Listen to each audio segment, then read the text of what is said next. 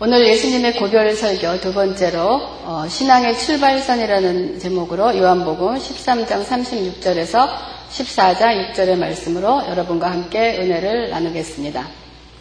그 예수님의 고별 설교의 대전제는 예수님께서 우리를 끝까지 사랑하시리라는 말씀이며 우리에게 서로 사랑하라. 내가 너희를 사랑한 것 같이 너희도 사랑하라. 너희가 서로 사랑하면 이로써 모든 사람이 너희가 내 제자인 줄 알리라 하고 말씀하신 것에 대해서 전 시간에 여러분과 나누었습니다. 계속해서 이 말씀을 우리가 앞으로 볼 텐데 여러분들이 이것을 주목해야 할 것이 있다면 예수님께서 이제 당신이 제자들을 떠나고 어떠한 일을 준비를 하시고 그 길을 떠나시기 전에 제자들에게 말씀을 하시는 내용입니다.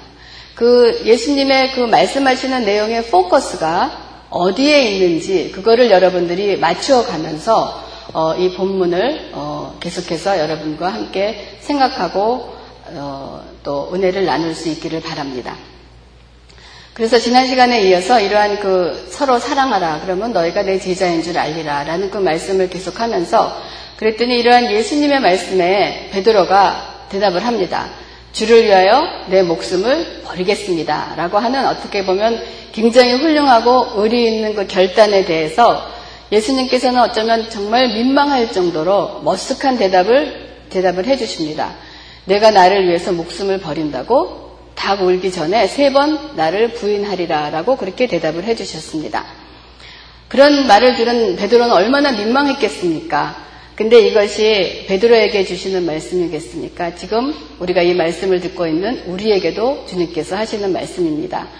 그래서 이 말씀은 예수를 믿는 그 신앙의 출발선에 서 있는 우리들에게 너희들이 나를 위해서 목숨을 버리겠다고?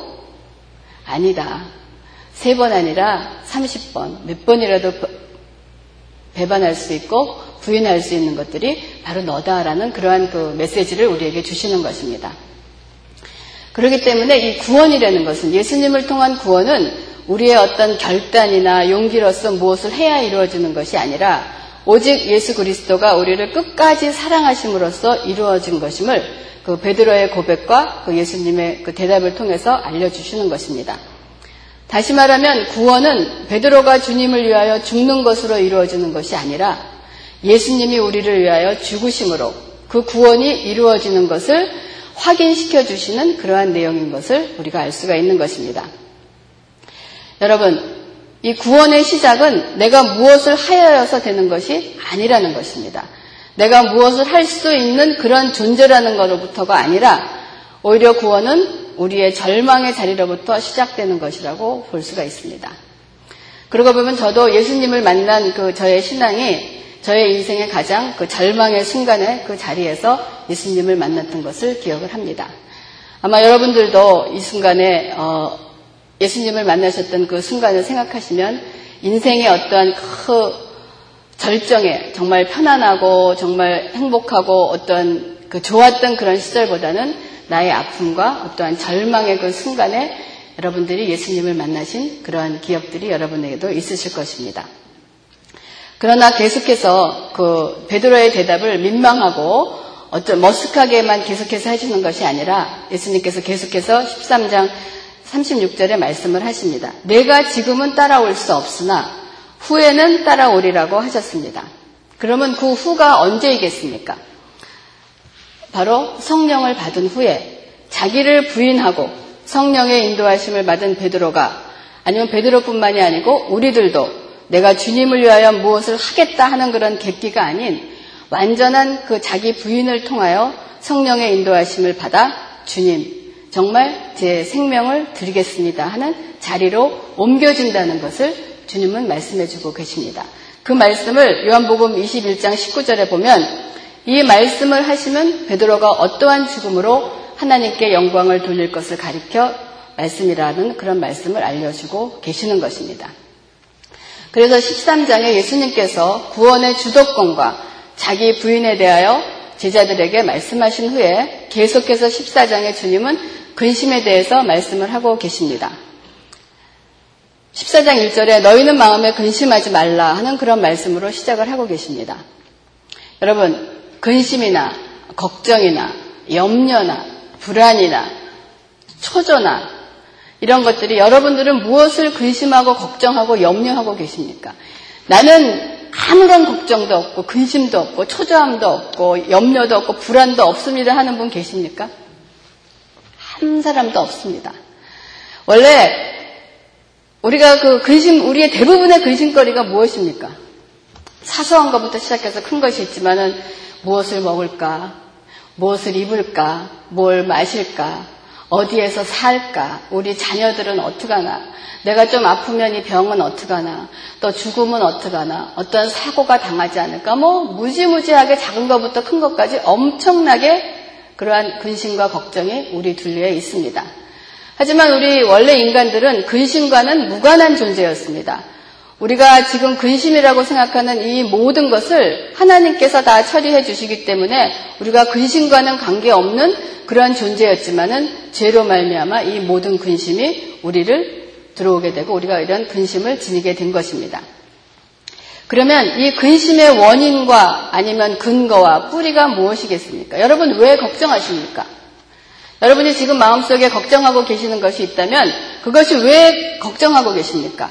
우리의 삶 속에 있는 어떠한 결핍과 부족을 채워야 하는데 그 부족을 내가 채울 수 없기 때문이 아니겠습니까? 만약에 물질적으로 부족하면 물질을 채워야 되는데 나한테 지금 그 물질을 채울 능력이 없는 것입니다. 어떠한 직장에서 승진을 해야 되는데 어떤 해야 되는데 나에게는 그거를 올릴 수 있는 어떠한 능력이 나에게 부족하는 것입니다.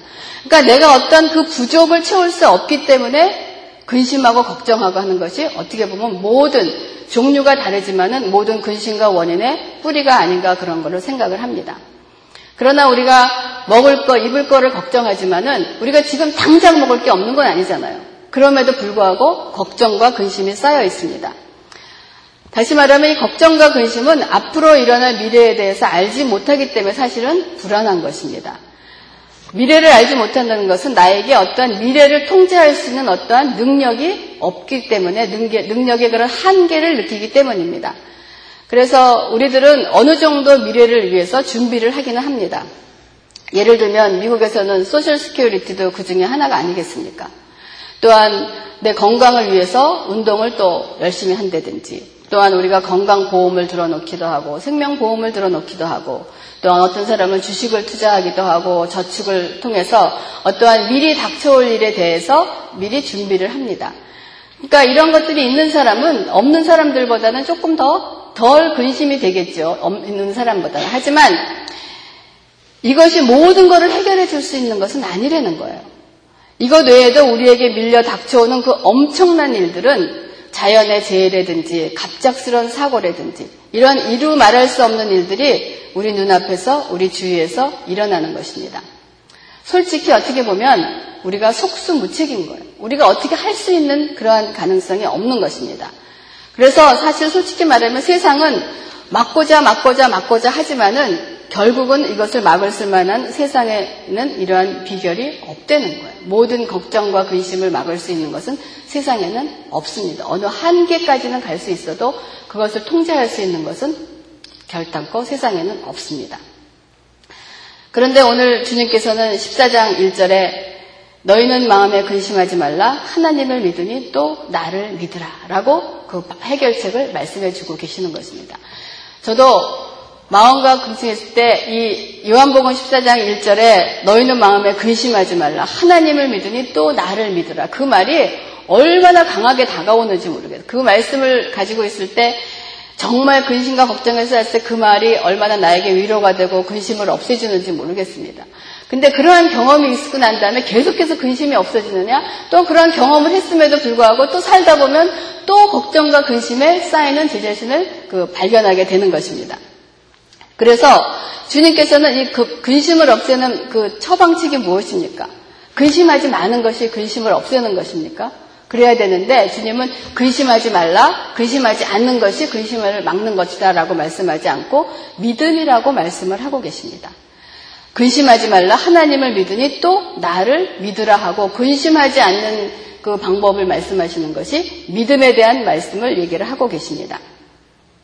지금 이 말씀을 하시는 이 상황은 예수님께서 이제 제자들과 함께 하시지 않을 시간이 다가오고 이 제자들만이 남겨지는 상황에서 어, 요한복음 16장 5절에서 6절에도 지금 내가 나를 보내신 이에게로 가는데 너희 중에서 나더러 어디로 가는지 묻는 자가 없고 도리어 내가 이 말을 함으로 너희 마음에 근심이 가득하였도다라고 말씀을 하고 계십니다.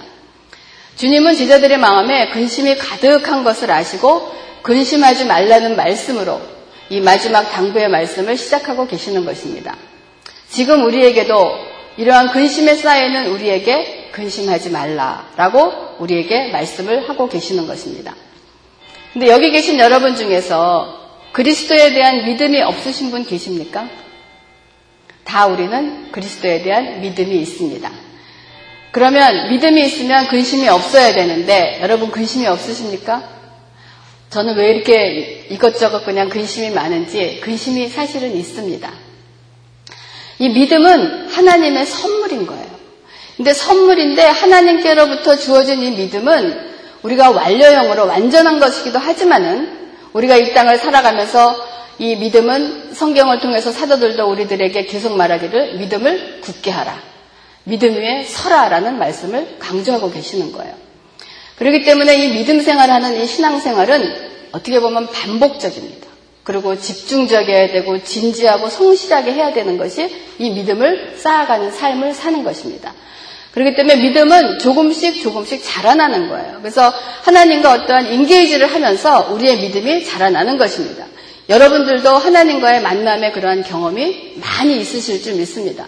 그래서 거기에서 우리의 믿음이 자라나는 거예요. 그러니까 우리가 어, 작은 일이었지만은 우리 전도사님네 이사하셨잖아요. 그렇죠? 이사를 하면서 걱정하죠. 아 좋긴 하지만 또 이것을 하려면은 우리가 또 렌트를 내야 되는데 이걸 어떻게 하나 하는데 하나님이 또 생각지도 않게 어쨌든 파타임에서 또 풀타임으로 옮기실 때 그 작은 일이지만 그것을 통해서 나의 걱정과 근심을 하나님이 생각지도 않은 방법으로 때에 맞추시는 걸 보면서 우리가 아 하나님이 계시는가 하는 믿음이 자꾸만 조금씩 조금씩 자라나가는 거예요. 그래서 우리의 걱정과 근심을 그냥 하나님께서 뚝딱 하고 없애주시는 것이 아니고 그런 그 근심과 걱정을 처리할 수 있는 믿음을 통해서 우리에게 조금씩 조금씩 보여주시는 것이 하나님께서 우리에게 주시는 그러한 만남의 방법이기도 합니다. 그래서 베드로는 자신이 예수님을 위해서 죽는 것이 어떠한 믿음이라고 생각을 했습니다. 그렇지만 오히려 주님은 주님께서 베드로를 위하여 죽어서 베드로 너를 구원하는 것을 믿는 것을 믿음이라고 베드로에게 말씀을 하고 계시는 것입니다. 그래서 우리가 근심에서 벗어나는 길은 하나님 안에서 말씀 안에서 믿음의 선한 싸움을 계속해서 끊임없이 싸워 나가는 것입니다.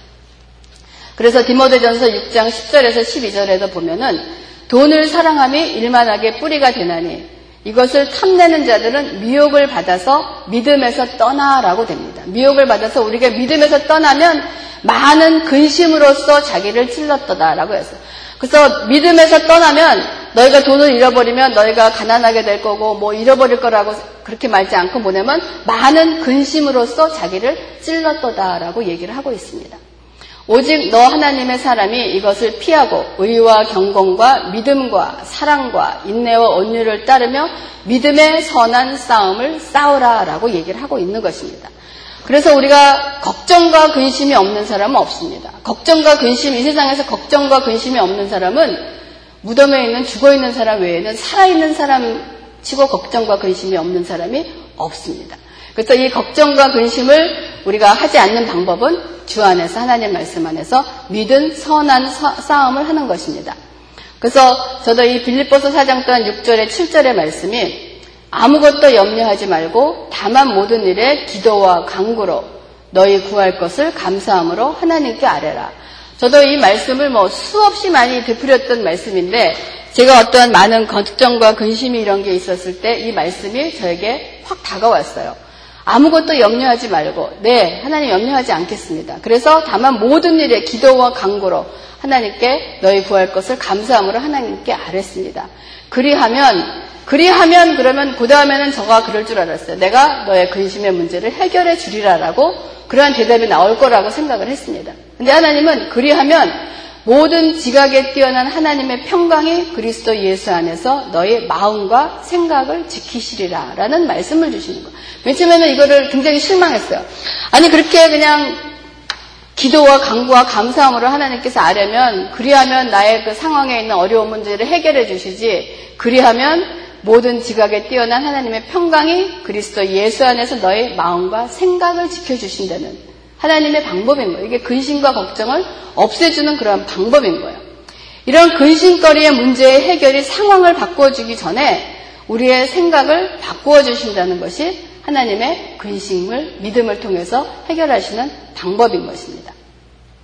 그래서 우리가 이런 근심 가운데 있습니다. 그러나 여러분 옛날에 우리가 근심했을 때 우리의 모습과 좀 비교를 해보십시오.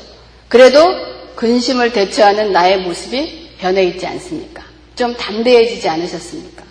이것이 우리가 이 땅에서 육신을 입고 사는 한 근심에서 온전히 벗어날 수는 없습니다. 그렇기 때문에 우리가 깨어 있어야 하는 이유인 거예요. 그래서 성경에서 많이 우리 보고 깨어 있으라라고 말씀을 하지 않습니까? 근심이 생기면 기도와 말씀 안에서 씨름하면서 근심에서 벗어나서 믿음이 성장하고 반복적이고 지속적이고 성실하게 하는 그러한 것입니다. 그래서 어떻게 보면은 이런 신앙생활이라든지 믿음 생활이라든지 이런 기도 생활이 있을 때 우리의 문제가 해결되는 것이 아니고 그 문제를 하나님께 맡기는 것. 맡기면서 믿음으로 하나님께 그 근심과 걱정에서 벗어나는 것이 주님이 우리를 통한 우리의 믿음에서 근심하지 말라, 걱정하지 말라 하는 그런 말씀을 하고 계시는 줄 믿습니다. 그렇다면 그 믿음의 대상이 누구인가를 또 주님이 말씀하고 계십니다. 이것은 아주 중요한 그러한 말씀입니다. 14장 1절에 하나님을 믿으니 또 나를 믿으라 라고 말씀을 하고 계세요. 믿음의 대상은 하나님을 믿으며 그 하나님과 함께 또 예수 그리스도를 그러한 믿으라는 그러한 말씀을 하고 계십니다. 그러시면서 계속해서 주님은 14장 2절과 3절에 우리 다 같이 한번 읽겠습니다. 14장 2절에서 3절. 내 아버지 집에 거할 것이 많도다. 그렇지 않으면 너희에게 일렀으리라. 내가 너희를 위하여 거처를 예비하러 가노니 가서 너희를 위하여 거처를 예비하면 내가 다시 와서 너희를 내게로 영접하며 나 있는 곳에 너희도 있게 하리라 라는 그러한 말씀을 합니다. 여러분, 그 우리가 성경을 이렇게 읽으실 때 이해하실 때 우리가 성경이 1장, 2장, 3장 이렇게 장수로 되어 있습니다. 그 장수가 이렇게 딱딱 끊어지는 것이 아니고 성경은 그냥 한나로 한 맥으로 쫙 이어진 거예요. 그래서 우리가 나중에 이것을 좀 찾기 쉽게 하기 위해서 1장, 2장으로 나눈 거지 13장과 14장의 내용이 동떨어지는 것이 아니고 성경을 읽으실 때 그 장수에 이렇게 매어서 뜻을 분리하시지 말고 계속해서 그 장이 연결되어 있다는 것을 여러분 그 염두에 두시기 바랍니다.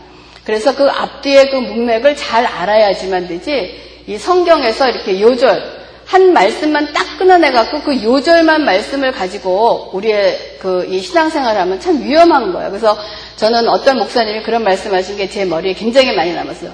요절의 말씀 갖고 잘못하다가는 요절난다 그런 말씀을 하셔서 웃었지만은 그것이 어 굉장히 의미 있는 그러한 말씀입니다. 그래서 지금의 이 구절도 13장에서 제자들의 예수님께서 이제 제자들의 발을 씻기시고 그 유다가 예수님을 팔 것을 그 어, 팔아 넘길 것을 예고하십니다. 그리고 예수님께서는 어디론가 갈 것을 그 말씀을 하고 계시는 것인데 가시기 전에 지금 이 굉장히 중요한 말씀을 시작하는 것이 바로 13장 31절부터 16장까지 계속이 되는 것입니다. 그리고 17장에는 이제 혼자 예수님께서 우리를 위한 그러한 기도를 하신 후에 그 다음에 그것이 끝나면 로마 병정에게 잡히신 후에 십자가에 못 박히신 사건이 전개되는 것이 지금 13장 이후부터 계속되는 것입니다.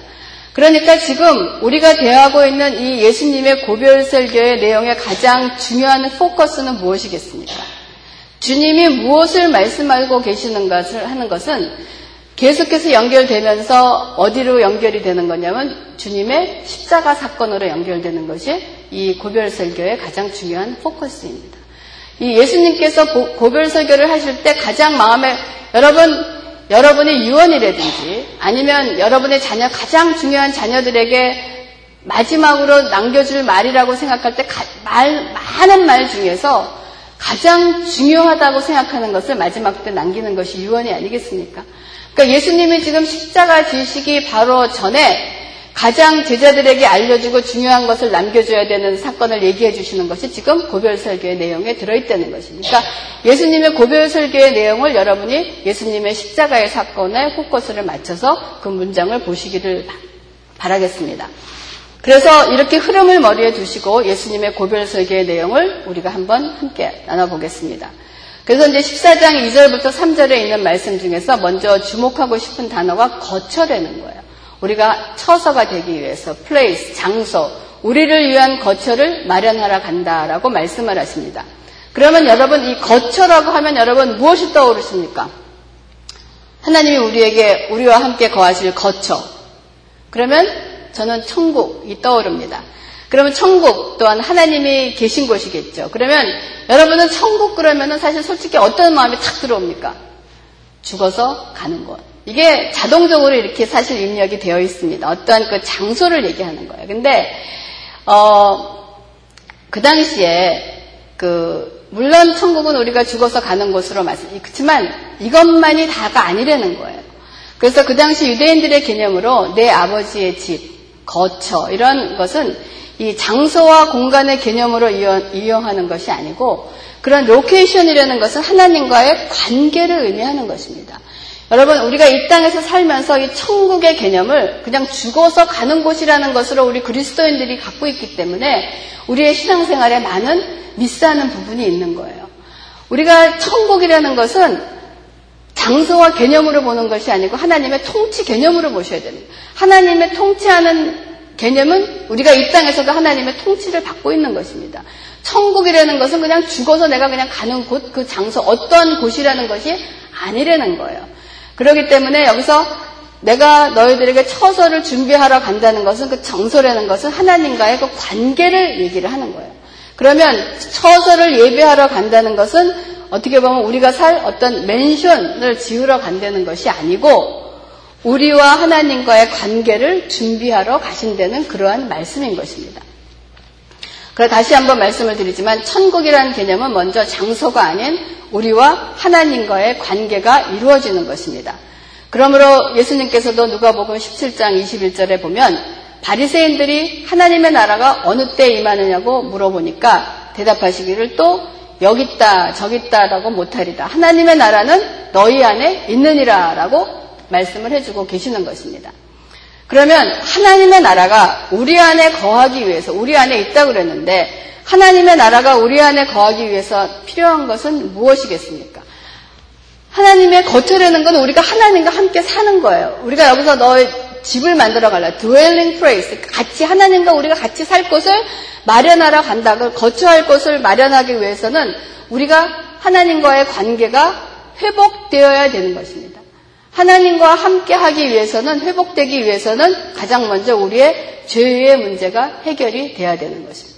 하나님은 죄가 없으신 분이기 때문에 죄가 있는 하나님은 하나님은 죄가 있는 하나님과는 같이 살 수가 없는 것입니다. 그렇기 때문에 주님이 우리의 거처, 거처를 마련하는 것은 우리의 죄 문제를 해결하러 간다는 그러한 말씀입니다. 그러면 예수님께서 우리의 죄 문제를 해결하시는 것이 곧 우리를 위하여 거처를 준비하는 것이면 이것이 무엇이겠습니까? 예수님의 십자가의 죽음인 것을 말해주고 있는 것입니다. 예수님께서 우리의 죄를 다 담당하시고 십자가의 죽으심으로 하나님과 우리의 관계가 다시 이어지는 것입니다. 그래서 에베소서 2장 16절에도 십자가로 이 둘을 한 몸으로 하나님과 화목하게 하려 하십니다. 원수된 것을 십자가로 소멸하시고 예수 그리스도의 십자가의 사건을 통해서 우리가 죄에 있는 백성들이 죄를 없게 하심으로 하나님과 함께 거할 수 있는 처소가 마련되는 곳이 무엇이냐? 예수 그리스도의 십자가의 사건이 우리가 하나님께 거할 수 있는 그러한 처소를 마련하는 것입니다. 그러시면서 14장 2절 3절에도 예수님의 십자가에 죽으시고 다시 오실 것을 또한 약속을 하고 계십니다. 그것이 너희가 거설 처서가 마련이 되면 내가 다시 너희들을 데리러 오리라라는 재림의 약속도 간단한 문구지만 그 안에 포함이 되어 있는 것입니다. 그랬더니 14장 4절에 그 말을 들은 내가 어디로 가는지 그 길을 너희가 아느니라 하고 예수님이 그의 떠나심을 다시 명확하게 말씀하시자 14장 5절에도 예수님의 제자 도마도 베드로와 같이 혼돈하여 그 길, the way를 어떻게 생각하냐면 또 지형적으로 어떻게 생각하는 것, 어떤 장소를 생각을 해서 주여 주께서 어디로 가시는지 우리가 알지 못하거늘 우리가 그 길을 어떻게 알겠습니까? 하고 베드로와 같이 그러한 또한 그 질문을 합니다. 그러니까 다시 말하면 어디로 가시는지 행선지도 모르는데 우리가 어떻게 그런 길을 알겠습니까? 라고 대답하자 예수님의 대답이 14장 6절. 이건 그리스도인들이라면 다 알고 있는 길입니다. 우리 다 같이 함께 읽겠습니다. 14장 6절. 내가 곧 길이요 진리요 생명이니 나로 말미암지 않고는 아버지께로 올 자가 없느니라라고 단호하게 말씀하고 계십니다. 이 말씀은 사도행전 4장 12절에도 다른 이로서는 구원을 받을 수 없나니 천하 사람 중에 구원을 받을 만한 다른 이름을 우리에게 주신 일이 없으리라라고 말씀을 하고 계십니다.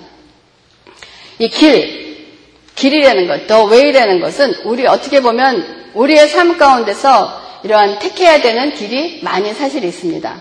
간단한 예로 우리가 교회 집 여러분의 댁에서도 교회에 오는데도 길이 한 가지만 있습니까? 뭐 길이 여러 가지 있잖아요. 뭐 짧은 길도 있고 빠른 길도 있고 뭐 길도 여러 가지가 있습니다. 그래서 이러한 그 선택하는 일이 우리 삶 가운데 굉장히 많이 있습니다. 무엇을 먹는 것도 선택하죠. 입는 것도 선택하죠. 뭐 직장도 선택하죠. 결혼도 누구와 결혼할까 선택하죠. 뭐 우리가 이런 이루 말할 수 없는 그런 선택의 순간순간이 우리가 선택을 하면서 살아갑니다. 그래서 어떻게 보면 이렇게 모든 것을 내가 선택하는 세상에서 살다 보니까 익숙해져서 그런지 모르지만 이러한 생각이 교회에까지 들어와서 구원에 이르는 길이 여러 가지가 있다. 선택할 수 있다. 여러 가지 길이 있다라고 얘기를 합니다. 다른 길로 가더라도 결국은 한 군데서 만나게 되어 있고 그러므로 모든 종교는 다 하나이다라는 주장에 동참하는 그러한 교회도 있다는 것입니다. 그래서 우리가 서로 서로 손잡고 같은 다 표현하고 우리는 다 하나고 다 자비와 공유를 가운데 있어서 길은 다르지만은 만나는 것은 다 함께 하기 때문에 함께 지어져 가자라는 그러한 슬로건을 내기도 했습니다. 여러분 정말 그렇습니까? 절대로 그렇지 않습니다. 그래서 우리가 본향으로 돌아갈 수 있는 길은 오직 한 길밖에 없는 거예요. 아버지께 돌아갈 수 있는 길은 오직 한 길. 그래서 다른 종교의 사람들이 우리에게 그리스도인들을 향해서 굉장히 독선적이다. 배타적이다. 어떻게 사랑이 없다. 사랑을 얘기하면서 네 사랑 없이 니네 길만 옳다고 그렇게 얘기를 하느냐라고 얘기를 하는 것은 우리는 반드시 그 소리를 들어야 하고 들을 수밖에 없습니다. 예.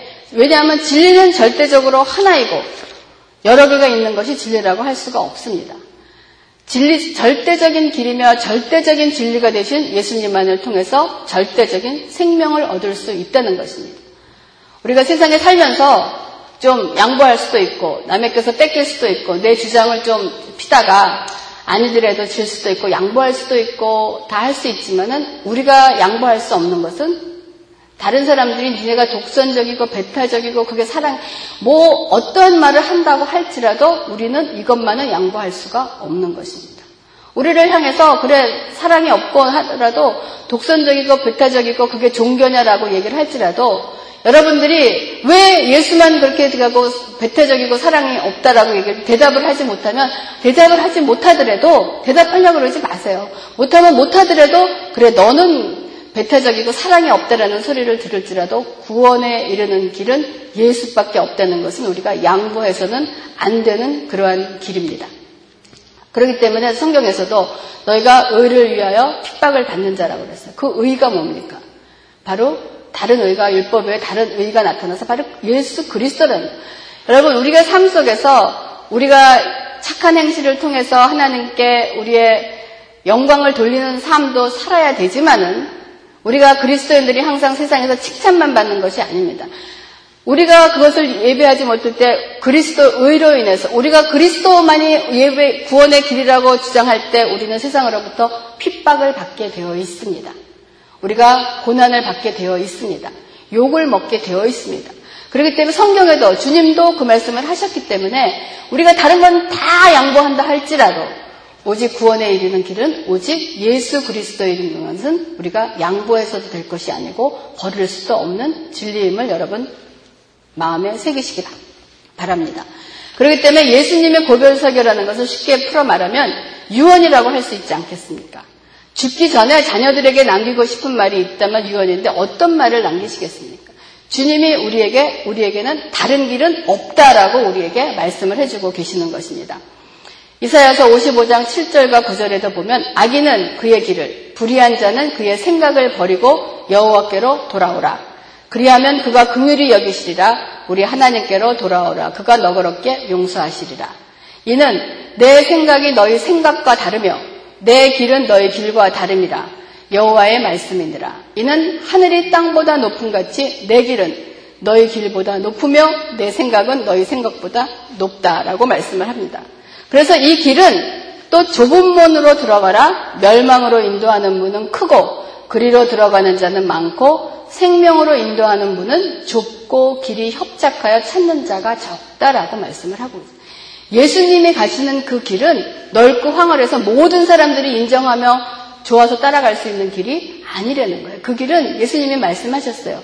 좁고 협착해서 따라오는 자가 적다라고 말씀을 하고 계십니다. 그래서 왜 이 길이 좁고 협착하고 찾는 자가 적습니까? 그 길이 무슨 길이냐? 십자가의 길인 것입니다. 십자가의 길이기 때문에 십자가의 길이라는 것은 무엇입니까? 결국은 나를 부인하고 예수님을, 하나님을 순종하는 길이 바로 십자가의 길인 것입니다. 그래서 이 길을 전하는 것이 전도라고 하지 않겠습니까? 그러니까 예수라는 길을 전하는 것이 바로 전도라는 것입니다. 기독교는 하나님을 이용하여 이 땅에서 잘 먹고 잘 사는 길을 구하는 것이 아닙니다. 하나님을 떠난 사망의 백성들이 하나님께서 만들어 놓으신 예수의 길을 따라 그 좁은 길을 따라 하나님께로 돌아가는 것이 기독교인 것입니다. 예수를 믿는 사람들은 이 땅에서 얼마나 많은 것을 모으고 업적을 쌓고 얼마나 훌륭하고 인기를 얻는 사람이 되었는가로 그리스도인의 그 가치로 평가되는 것이 안 되고 또한 그것을 목적으로 삼아서 살아도 되는 것이 아닙니다. 우리가 가고 있는 이 한 걸음 한 걸음마다 하나님께서 함께 하셨는가가 우리 삶의 가치를 인정하는, 결정하는 것입니다. 그러면 그리스도인들은 그럼 다 거지로 살아야 되느냐? 아닌 거예요. 하나님께서 우리에게 복을 주실 때도 있습니다. 그래서 하나님께서 함께 하시는 길에 여러분에게 복된 일과 좋은 일이 있으셨습니까? 그러면 세상 사람들의 말로 표현한다면 이거를 성공이라고 얘기할 수가 있겠죠. 그러한 이러한 좋은 일을 통하여서도 하나님께서는 어떻게 나와 함께 하셨는가를 거기에서 가르침이 있다면 하나님께서 받는 복된 삶인 것입니다. 또한 반면에 어려운 일들이 많이 있습니다. 어떻게 보면 세상 사람들이 말할 때 실패라고 표현할 수 있겠지만은 저는 그리스도인들에게는 실패라는 것은 없다라고 생각을 합니다. 그 어려운 가운데서 하나님께서 함께 하시고 그것에서 하나님의 어떠한 가르침을 얻게 된다면 그것이 바로 복된 삶인 것입니다. 그렇기 때문에 우리가 하나님과 정말 순간순간마다 예수 그리스도의 십자가의 길을 따라가면서 하나님이 우리의 순간순간마다 어느 순간에서 함께 하셨는가? 우리의 걱정과 근심과 어려운 가운데서도 이것을 주시는 목적이 무엇인가? 그렇기 때문에 우리의 삶 속에서 누구는 성공하고 실패라는 것이 아닌 것입니다. 그래서 우리의 순간순간마다 하나님께서 주시는 그러한 의미가 무엇인가를 우리가 깨닫는 것이 하나님께서 원하시는 그러한 그 길로 가는 것입니다. 그래서 저도 많은 기도 중에서 가장 저에게 많은 처음에는 안 그랬지만 이제 요새는 이제 이렇게 점점 하면서 하는 기도가 가장 큰 기도가 하나님 제가 하나님 듣게 올바로 지금 살아가고 있습니까? 굉장히 궁금해요. 정말 내가 하나님 하나님 미루고 살고 있는 것이 하나님의 뜻에 맞게 살고 있는 것입니까? 하나님 저희가 이렇게 교회를 하고 있는데 정말 하나님 이거 하나님 뜻에 맞게 이거 정말 제대로 하고 있는 것입니까? 하는 것이 항상 두렵고 떨림을 주는 하나님 앞에 기도입니다. 이것이 그거를 매일매일 점검하지 않으면 우리의 삶 가운데서 우리는 근심도 많고 걱정도 많고 실수도 하고 잘못하는 것도 많이 있습니다. 하지만 그 잘못과 실수를 하나님 앞에 매일매일 점검하는 하나님 정말 이거 제대로 하고 있는 것입니까? 하나님 이거 맞는 겁니까? 제대로 지금 하나님 이것이 우리의 삶 속에서 매일매일 일어나는 질문이며 우리가 확인하고 가야 되는 그러한 것입니다. 그래서 말씀을 마치겠습니다. 오직 예수님만이 우리의 본향인 하나님 아버지께로 돌아가는 길을 믿으시고 그거를 증거하시고 오직 한 길이 되시는 예수님만을 평생 잡으시기를 주님의 이름으로 축원합니다. 기도하겠습니다.